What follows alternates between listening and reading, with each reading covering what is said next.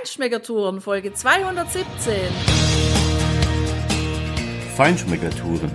Der Reise- und Genuss-Podcast für Menschen mit anspruchsvollem Geschmack von Bettina Fischer und Burkhard Siebert. Hier lernst du außergewöhnliche Food- und Feinkostadressen, Weine und Restaurants kennen. Begleite uns und lass dich von kulinarischen Highlights inspirieren. Hi, hallo und schön, dass du wieder da bist zum zweiten Teil der Weinverkostung mit Elena Walch. In dieser Episode geht's um die Weißweine und wir sind mittlerweile umgezogen in das kleine Bistro, weil wir da einfach mehr Platz haben. Wir brauchen die Tische, weil jetzt werden die Gläser aufgestellt, die Weinflaschen kommen auf den Tisch. Und was hast du im Kopf, wenn du so Worte hörst wie Holunderblüte, Pfirsich, Brennnessel, Stachelbeer, Piwi, asiatisch klassisch, Litschi?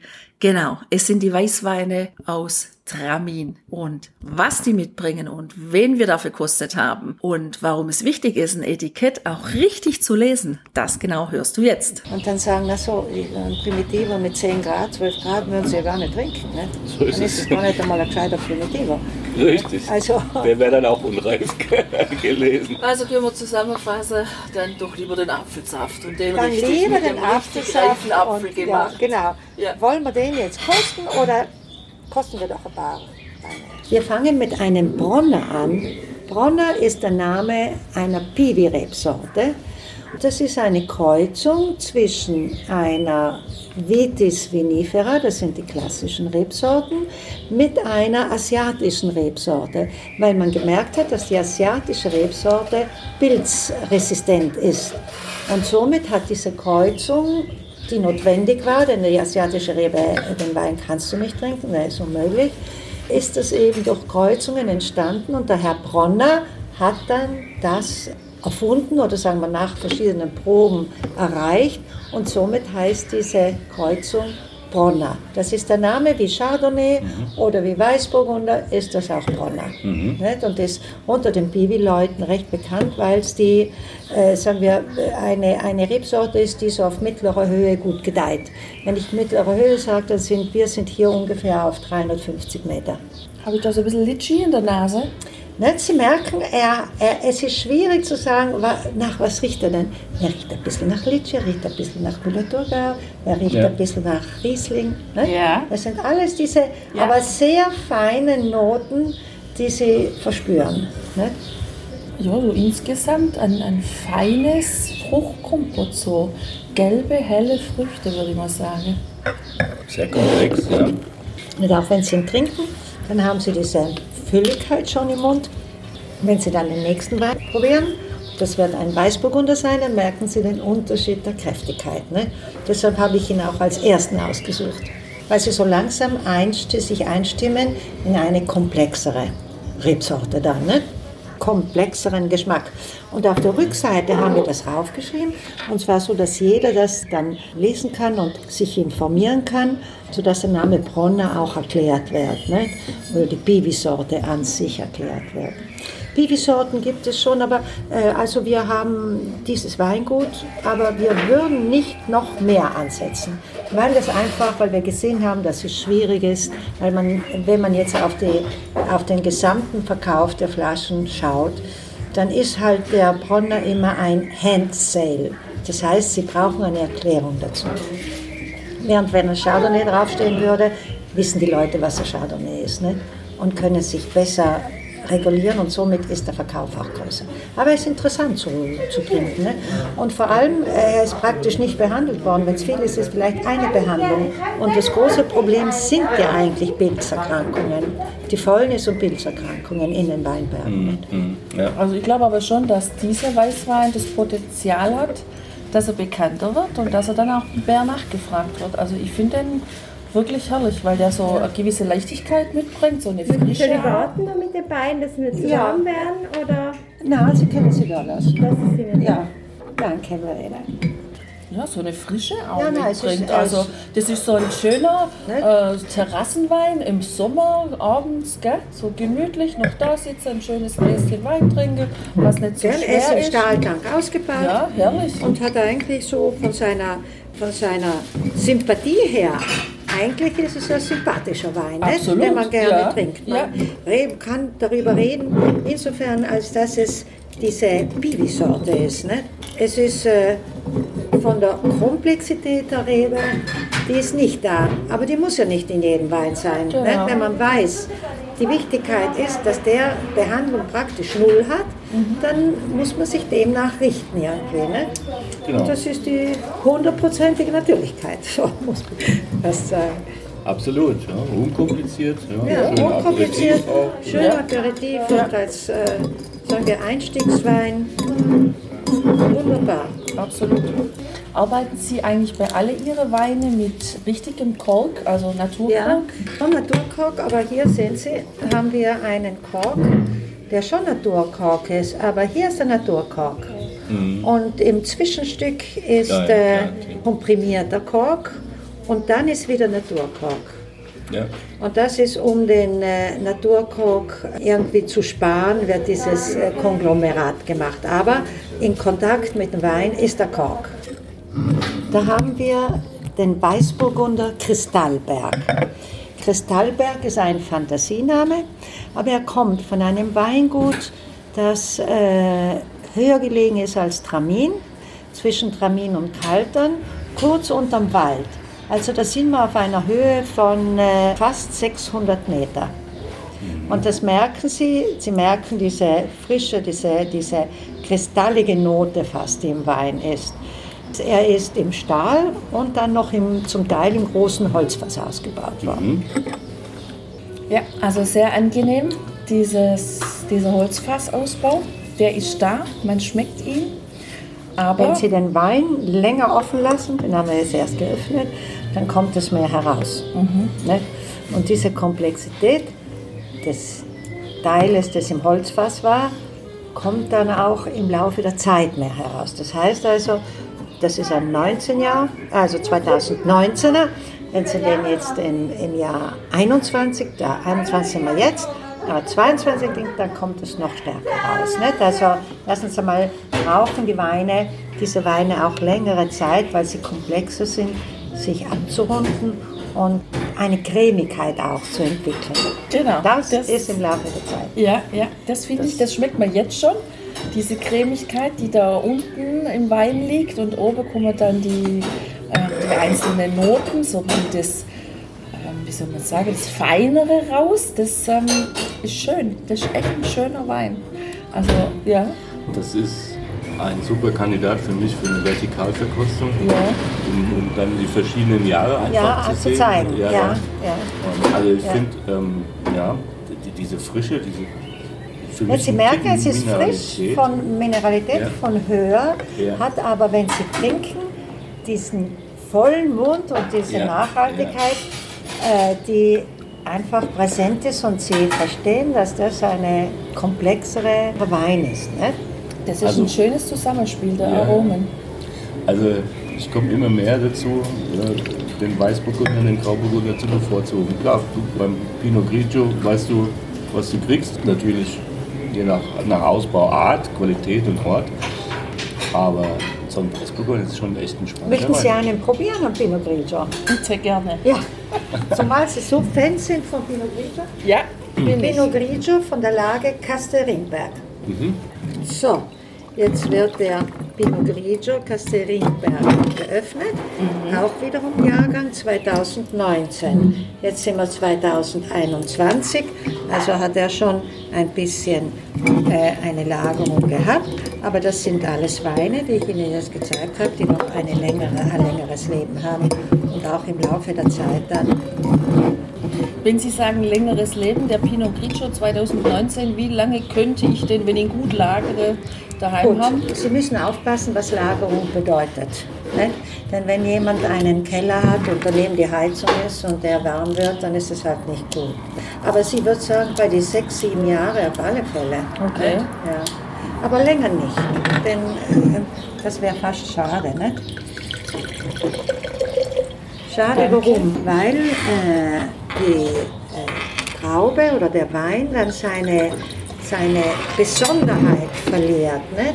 Die Aromen verändern sich Und sie haben dann nicht mehr diese Komponente oder diese Vielfältigkeit der Geschmacksnoten, sondern die fallen ein bisschen zusammen. Und deshalb sage ich, lieber vielleicht noch ein Jahr weniger, ne? aber nicht zu lange. Lieber den Wein dann trinken, wenn er Lieber den Wein, optimal genau, ist. Genau. Und nicht auf einen besonderen Tag warten, weil jeder Tag ist besonders. Und dann kann Ja, man auch jeden ja, Tag genau, genießen. genau. Wenn Sie an besonderen Tagen nur trinken, die sind nicht jeden Tag. das stimmt. Ja. Der ist auch viel heller im Glas jetzt als der Pinot Bianco. Als der Pinot Bianco, Ja. ja, da haben Sie recht, etwas heller ist er schon, ja. Kommt Obwohl vielleicht von dann- dem Holz, was der Pinot Bianco Ähm, hat, nehme ich an. Der war ein Barrique. Ein ganz kleiner Anteil, äh, bei die 20, bei 15 bis 20 Prozent, vergehren die im Barrique. Folgedessen haben sie vielleicht ein bisschen mehr Stahltank als der andere, also Weißburgunder. Also diese Weine, wenn Sie sie kosten, dann sind sie ganz immer zart in der, in der Nase und werden dann kräftiger im Mund, das merken Sie. Und auch wenn Sie ihn länger stehen lassen, dann kommen die Aromen so heraus. Warum? Weil sie sehr vielfältig sind und nicht monoduftend, sondern sie haben ein breiteres Duftspektrum. Und das kommt erst äh, heraus. Ne? Aber Sie merken, wenn Sie dann trinken, dass da eine große Kräftigkeit danach kommt. Absolut. Ich habe den Schluck jetzt schon ein bisschen länger genommen und mein ganzes Mundgefühl ist voll mit den Aromen von Pinot Grigio. Also der ist unglaublich stark und präsent, ohne dass er mich aber überfordert. Also ein, ein super Ja. schöner Wein. Ich, ich finde, eine Eleganz in den Weinen ist Ja. ganz notwendig. Ja. Denn äh, ich glaube, dass die Qualität durch eine Eleganz auch gezeigt werden kann. Das zarte Andeuten und dann das Aha-Erlebnis zu sagen, oh, der ist aber kräftiger, weitaus kräftiger, als, ich- mir gedacht habe, ist natürlich ein wichtiger Aspekt. Ne? Und Sie haben jetzt den Weißburg und dann haben Sie den Pinot Grigio. Jetzt kosten wir den Sauvignon von der Lage Kassel Ringberg. Und da merken Sie auch, jede Rebsorte ist untereinander verschieden. Und diese Eigenheit der verschiedenen Rebsorten finde ich ganz wichtig zu unterstreichen. Und je mehr Sie auf die Rebe Acht geben, umso mehr ist dieser Unterschied auch spürbar. Jetzt haben wir da einen Sauvignon. Sie wissen, Sauvignon, also die Jahrgänge sind alles die gleichen jetzt. Ne? Sauvignon ist eine Rebsorte, die sich sehr bemerkbar macht. Diesmal im Duft auch schon und im Mund dann auch, aber im Duft sehr stark. Es riecht so nach Brennnessel, nach Holunderblüten, nach Buchs auch. Man sagt auch Pfirsichnoten, die spüre ich ein bisschen weniger. Aber es ist eine Rebsorte, die sehr, ich würde fast sagen, so auch nach frischem Gras riecht. Es gibt Leute, die mögen diesen Duft überhaupt nicht, aber er ist auch als äh, Sorte heutzutage bekannter als früher, muss man dazu sagen. Ne? Ja. Das grüne Gras, das haben wir Merken Sie das geschnittene Gras, ja, also wenn Sie jetzt direkt. Fantastisch. Und das ist die. Äh, Und dann ist kommt der Holunder. Und dann kommt der Holunder, die Holunderblüte. Genau, Denn das die ist ein Unterschied. Holunder, äh, Beere schmeckt anders. Genau, Ne? ja. Ein bisschen Stachelbeer habe ich da auch. Ja, Ja. genau, Stachelbeer ist auch drin. Ich glaube, wenn Sie das Glas schwenken, dann sehen Sie die Intensität des Weines, nicht? wie er so am Glas hängt und so äh, schwer herunterrinnt. Nicht? Die Kirchenfenster. Ja, genau, die Kirchenfenster. Wow. Ja, der ist wow. Der ist auch deshalb wow, weil der wirklich das, was ich in der Nase habe, das bringt er mir in den Mund und zwar richtig deutlich. Ja. Das finde ich schön. Sauvignon ist eine Rebsorte, die von der Nase her, wenn sie gut ausgebaut ist, auch einen angenehmen Duft hat, der dann in, in, im Wein äh, sich widerspiegelt. Während zum Beispiel Pinot Grigio ist im Duft viel, viel, viel zurückhaltender. Ja, das ist dann die Konsistenz hier wirklich. Und auch wieder diese Eleganz, ja. Also sehr, also sehr filigran, aber doch sehr präsent. Ja. Ja. Ähm, also ganz toller Vertreter vom Sauvignon. Absolut. Also, ab welcher Höhe wird der jetzt angebaut? Der wird in Schloss Riedberg und da sind wir auf 360, 350 ungefähr, ungefähr so wie hier. Ein bisschen höher, vielleicht 10, 10 Meter, 20 Meter oder Ja. nicht viel mehr. Ja. Also eindeutig der höchste ist diese Lage. So, jetzt gehen wir wohl zu einer Rebsorte über, die eigentlich meinem Dorf hier Ehre macht. Und das ist der Gewürztraminer. Gewürztraminer ist natürlich der würzige Wein aus Tramin, den schon alle möglichen Minnesänger oder der Minnesänger Oswald von Bolkenstein hat darüber gesprochen. Und zwar im Konzil in Konstanz, ich glaube 1400 war das ungefähr, da hatten sie ihm Weine kredenzt und hat er gesagt, ach, die sind alle nicht so gut, aber mein Gedanken geht zurück an die Traminer Weine. So, ob das dann jetzt wirklich stimmt, aber Gewürztraminer ist natürlich eine ganz ausgeprägte Rebsorte, sehr komplexe Rebsorte. Ne? Und ich habe immer darauf Wert gelegt, dass der Gewürztraminer nicht süß ausgebaut wird. Und ich lasse ihn am Rebstock nicht überreifen, sondern reifen. Das auf alle Fälle. Und die Alkoholgradation ist die, die halt ist. Ne?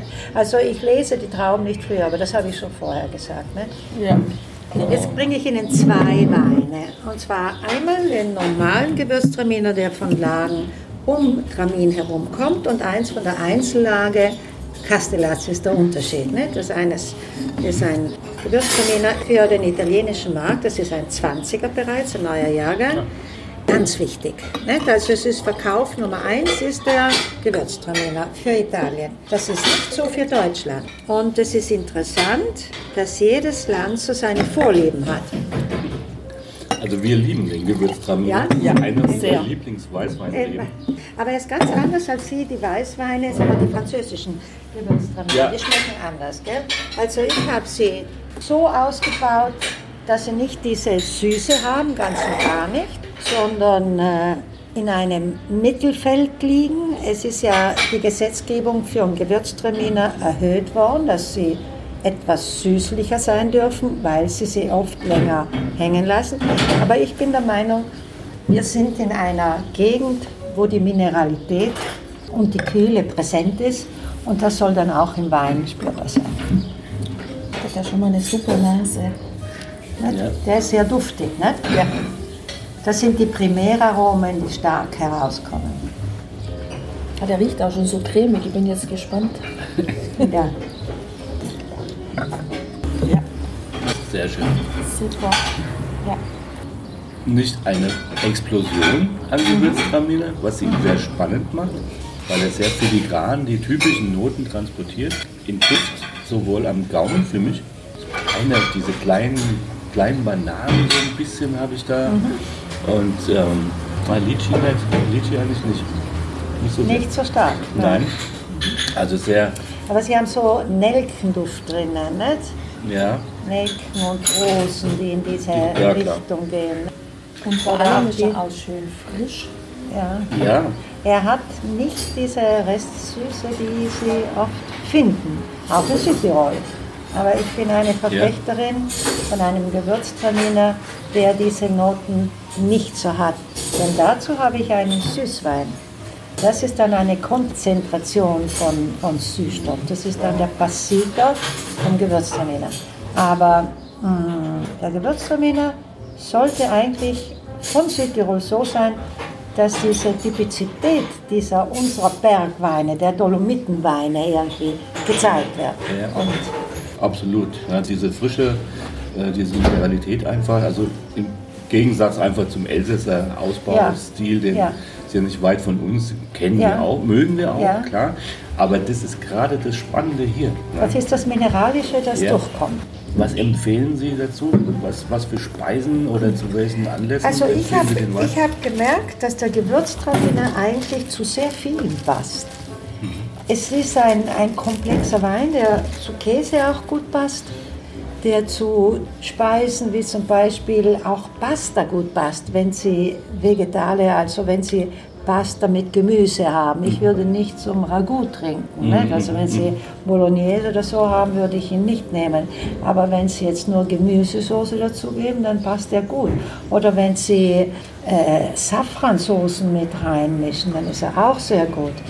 Ich zeige Ihnen jetzt diesen anderen, der von der Lage Castellaz kommt. Das ist diese ganz steile Lage, der in seiner Art intensiver ist. Das ist herrlich. Sie haben ja auch wirklich ein unglaubliches Wissen über die, ja, über die Rebsorten und auch über die Geschmäcker. Ja, aber ich mache das schon jetzt über drei- 35 Jahre fast. Nicht? Ja. Äh, haben Sie dann einen Önologen oder Önologen Ja. in Ihrem Weingut Ja, oder machen ja. Sie das auch nein, selber? Nein, nein, nein, nein, nein. Also, wenn man ein Weingut führt, dann sind ja sehr viele Arbeiten im Weingut äh, zu tun. Im Weinberg, im Keller, in der wirtschaftlichen, äh, äh, wirtschaftlichen Aspekt im Verkauf und so weiter.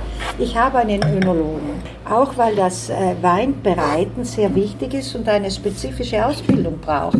Man kann nicht einfach nur so Wein machen. Da wäre es halt da, kann jeder machen und dann was rauskommt, kommt halt raus.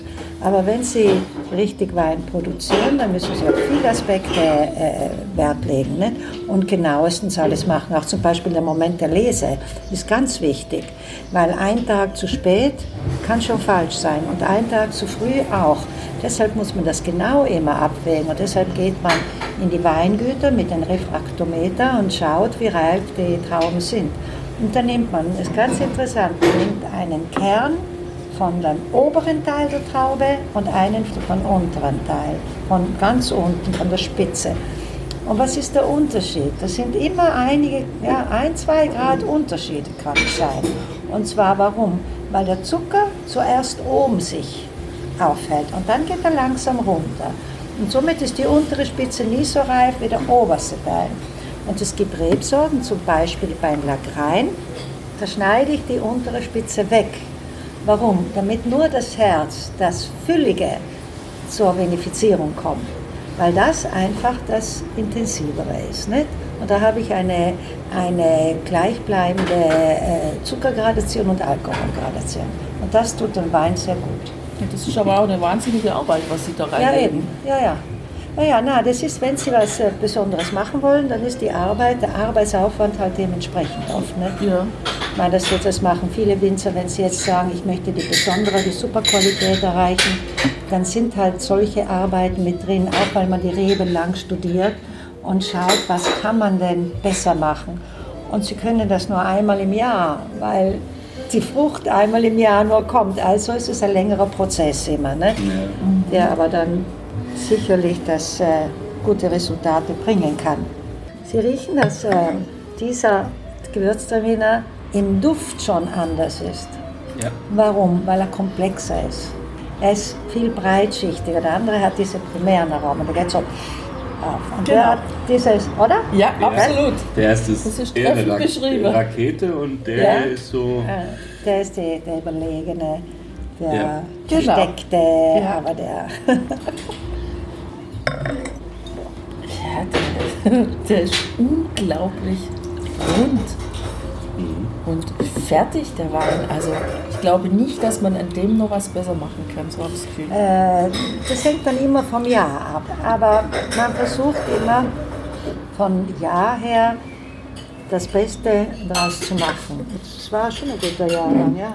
Da zeigt sich jetzt aber auch wieder bei dieser Verkostung, dass es gut ist, wenn man Weine verkosten kann. Und weil einfach jetzt allein bei Gewürztraminer, jetzt habe ich hier zwei Etiketten, ja, da steht überall Gewürztraminer drauf, aber ich Aber- habe keine Idee, Nein. was da rauskommt aus Nein, dieser Sie haben Flasche. nicht gut gelesen. Was steht auf der einen drauf? Gewürztraminer. Und was steht auf der anderen drauf? Vigna Castellaz. Das ist eine Lage. Man muss die Etiketten gut lesen. Da geht schon los. Da geht's los. Genau. Sie müssen die Flasche nehmen und sagen, schauen, was steht denn da drauf? Was heißt Vigna? Vigna ist ein neues Gesetz, das europaweit rausgekommen ist und das für Italien der Name Vigna als besondere Lage gekennzeichnet ist. Das heißt also, es muss ein Weingut in sich abgeschlossen sein, es ist so ein bisschen wie das Grün. Man darf Cru nicht nennen, das französische Cru, aber man darf Vigna nennen. Mit einer bestimmten Anzahl. Sie müssen im Keller das separat einkellern von dem. Und es ist von vornherein eigene, eine eigene Produktion oder eine eigene Qualität. Aber natürlich, wie kann das der Konsument wissen? Ja, vielleicht kann ihm der Preis was sagen, denn der hier ist viel günstiger als der. Ja. Aber, aber ja, wie soll er das wissen? Ja. Oft ist der Preis ausschlaggebend. Nicht? Weil wenn ich zum Beispiel, Verena, was kostet der Gewürztraminer Selezione? 44 Und der Castellaz? 30, 90. Also alle Weine, die diesen Namen, Beinamen Vigna haben, sind von der höheren Liga. Und was kostet der Bronner? Ah, 1440. Ja, ne, das sind die Preisunterschiede. Ne? Aber Sie merken, der eine ist halt die fülligere Version Ja. und äh, es ist die Bezeichnung, dass es von diesem Weingut kommen muss. Und Vigna, wenn Sie schauen, steht nicht immer auf jeder Flasche drauf. Zum Beispiel Kristallberg ist nicht Vigna, steht auch nicht drauf, ist Fantasiename. Ne? Aber das muss das Wein wissen, aber die Leute fangen an, immer mehr zu wissen. Ne? Auch die italienischen Weine, wenn sie jetzt in der Toskana sind oder im Piemont und wenn Vigna draufsteht, wissen sie schon, dass das qualitätsmäßig eine höhere Stufe ist. Ja. Ja, der hat deutlich mehr Tiefgang ein- Ja. einfach. Ja, Ja, ja. als der erste, der ein toller Gewürztraminer ist. Und der zweite ist halt eben darauf, dass er aus einer Lage kommt, eben aus äh, Ja. von diesem einen. Da ist auch der Ertrag viel kleiner, ne? Ja, und das rechtfertigt natürlich auch den entsprechenden Den Preis. Preis. Ne? Klar. Also, Aber das ist immer so, es gibt nicht im Wein, wie vielleicht in anderen Sachen, vielleicht in Kleidungen gibt es eher die Schnäppchen, aber im Wein, in einem Lebensmittelprodukt kann es nicht äh, Schnäppchen? Da sind die Kosten da und die entsprechen dann dem Inhalt irgendwo. ja, klar. Also, wenn man gute Arbeit macht, steckt da viel Arbeit drin und das schmeckt man dann ja natürlich auch im Resultat, ist klar. Und dann hat es seinen Preis und das ist dann auch richtig so. Ja, ja. ja. Ja, alles andere. Ich bin ja gebürtiger Hesse und aus der Nähe von Frankfurt und ein großer Sohn Frankfurts, ein großer deutscher Dichter, nämlich Goethe, hat gesagt, äh, das Leben ist zu kurz, um schlechten Wein Ja, zu ja, trinken. ja. Der wusste Das warum. Das Ja, ist wusste warum. so. Ja, ja, ja, ja.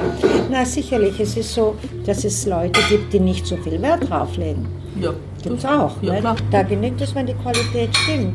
Aber wenn ich jetzt zum Beispiel etwas ganz Besonderes haben will, das wäre jetzt der Gewürztraminer von der Lage Castellaz, Vigna Castellaz, ist ein Sonntagswein, wenn man das so nennen kann. Ne?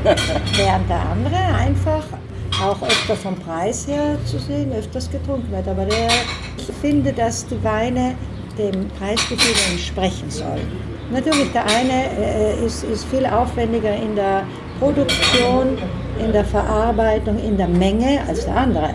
Das muss ich irgendwo zeigen. Und auch ist das Trinkgefühl dann auch ein anderes. Ne? ja. Wenn Sie sagen Sonntagswein, was für ein Sonntagsessen würden Sie daneben stellen? Also das Sonntagsessen soll so sein, dass Sie zum Beispiel nicht einen äh, Fisch haben, der nicht stark gewürzt ist, sondern da muss schon eine gewisse Würze mit dabei sein, dass er eher äh, vom Gebratenen ist und nicht vom Pochierten ist. Ne? Oder wenn Sie auch äh, weißes Fleisch haben, dass dort es auch so ist, dass es nicht nur gekocht ist im Wasser, sondern äh, oder in der Bouillon, sondern dass es effektiv dann auch gebraten ist, dass diese Würzigkeit, die in den Speisen ist, dann auch im, im Wein zu finden ist. Nicht? Oder wenn Sie zum Beispiel auch einfach Ravioli haben, nicht? das sind die Teigtaschen, wenn Sie da zum Beispiel eine kräftigere Soße von Safran dazugeben, kann das ja auch wunderbar schmecken. Oder Sie haben einen tollen Käse, dann geht das auch gut. Nicht? Also Sonntag in dem Sinn, dass Sie halt sich überlegen genau, was gebe ich jetzt dazu. Ja. Super. ja. So, jetzt würde ich sagen, könnten wir auf die Rotweine übergehen. Ja. Ja? Ja. Oder Ja. hätten Sie noch einen Wunsch von einem Weißen? Nein, nein, Nein, alles passt. super. Gut. Vielen Dank. Ja, und sei gespannt auf die Rotweine von Elena Walch aus Südtirol, aus Tramin. Die wirst du in der nächsten Folge präsentiert bekommen. Elena Walch stellt uns ihre Rotweine vor. Wir verkosten sie gemeinsam. Sie erklärt sie und wir geben auch unsere Wahrnehmung wieder und wie Elena Walch überhaupt zum Weinbachen gekommen ist als gelernte Architektin. Das kannst du übrigens in der vorherigen Folge hören. Ihren Lebensweg und ihre Weinmachphilosophie. All das hörst du in der Folge 216 und in der Folge 218 nächste Woche. Da wirst du die richtigen roten Granaten serviert bekommen. Ja, leuchtendes Granatrot, klar. Das macht einfach Spaß, wenn das dann flüssig im Weinglas sich bewegt, wenn man es gegen die Sonne hebt, wenn man das Sonnenlicht im granatroten Wein sich reflektieren sieht und wenn man das Gefühl hat, wow, jetzt darf ich gleich aus diesem Glas kosten und schmecken, was mich erwartet. Das macht einfach total Spaß. Weinverkostungen sind klasse und wenn man so großartige Weine im Glas hat sowieso und deshalb Sei gespannt drauf. Es war ein wunderschöner Nachmittag und bestimmt ist es für dich auch ein sehr schönes Erlebnis zu hören, was Elena Walch über ihre Weine dir verrät. Bis dahin, alles Liebe, alles Gute, lass es dir gut gehen. Bis bald. Ciao. Ciao, ciao.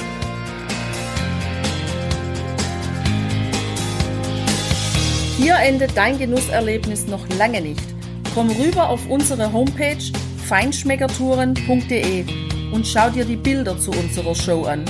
Dort findest du auch wertvolle Links zu den heutigen Empfehlungen. Verpasst keine Neuigkeiten mehr und trag dich am besten gleich in unseren Newsletter ein. Wir freuen uns auf deine Anregungen für weitere Episoden und einen regen Austausch mit dir. Viel Spaß beim Genießen, denn du weißt ja, wahrer Reichtum besteht nicht im Besitz, sondern im Genuss. Deine Feinschmecker Guides Bettina und Burkhard.